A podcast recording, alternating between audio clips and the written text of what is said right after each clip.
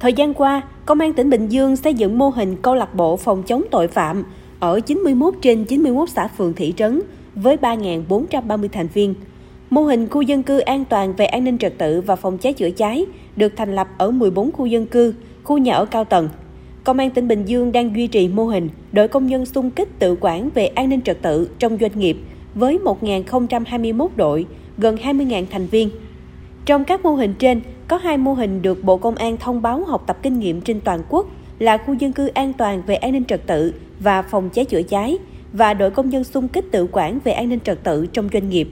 Ủy ban Mặt trận Tổ quốc Việt Nam tỉnh Bình Dương cũng có mô hình Mặt trận Tổ quốc tham gia phòng chống tội phạm ma túy, câu lạc bộ chủ nhà trọ tham gia công tác bảo đảm an ninh trật tự, câu lạc bộ phụ nữ quản lý người thân trong gia đình không phạm tội, không vi phạm tệ nạn ma túy, tệ nạn xã hội với hàng chục ngàn thành viên.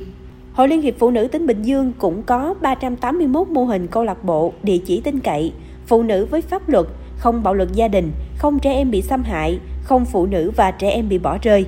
Bên cạnh đó, từ huyện xuống khu phố ấp ở Bình Dương cũng có các mô hình riêng.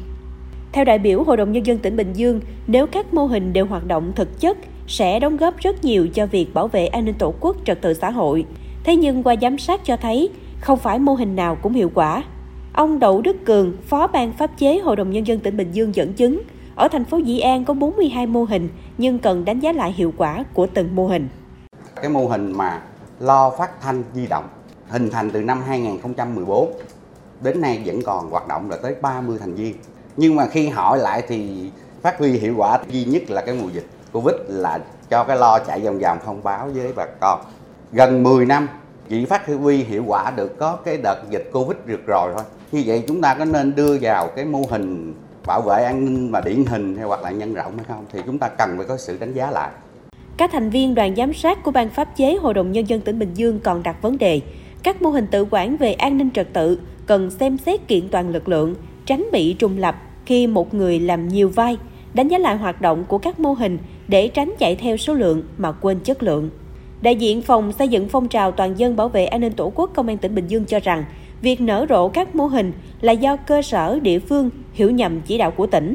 Theo yêu cầu, mỗi năm địa phương xây dựng mới một mô hình hoặc nhân rộng mô hình hiệu quả. Ví dụ như thành phố Tân Uyên có mô hình tổ xe ba gác chữa cháy lưu động ở phường Uyên Hưng hoạt động hiệu quả thì chỉ cần nhân rộng ra các địa phương khác trong thành phố chứ không cần xây dựng thêm mô hình mới.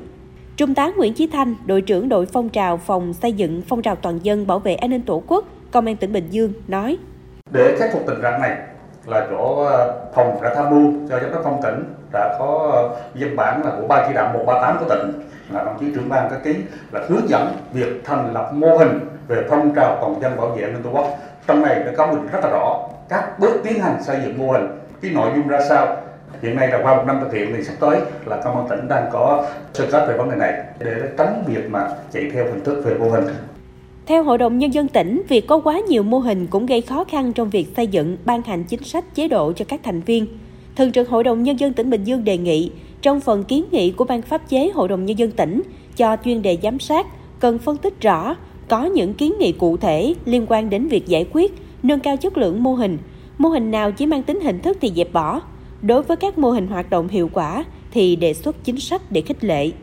Bà Nguyễn Trường Nhật Phượng, Phó Chủ tịch Hội đồng Nhân dân tỉnh Bình Dương nói. Những cái chính sách này đều là những cái chính sách đặc thù. Mà đã là những chính sách đặc thù thì chúng ta mất ít nhất là phải là 4 tháng trời để chúng ta làm chính sách. Và như vậy thì tới thời điểm này chưa có cái gì hết. Thì có nghĩa là kỳ họp cuối năm này chúng ta chưa ban hành được chính sách cho những cái đối tượng này. Rồi các chế độ chính sách cho các mô hình tôi cũng đề nghị là nên tính toán à, cải tiến và để nâng cao chất lượng của các mô hình.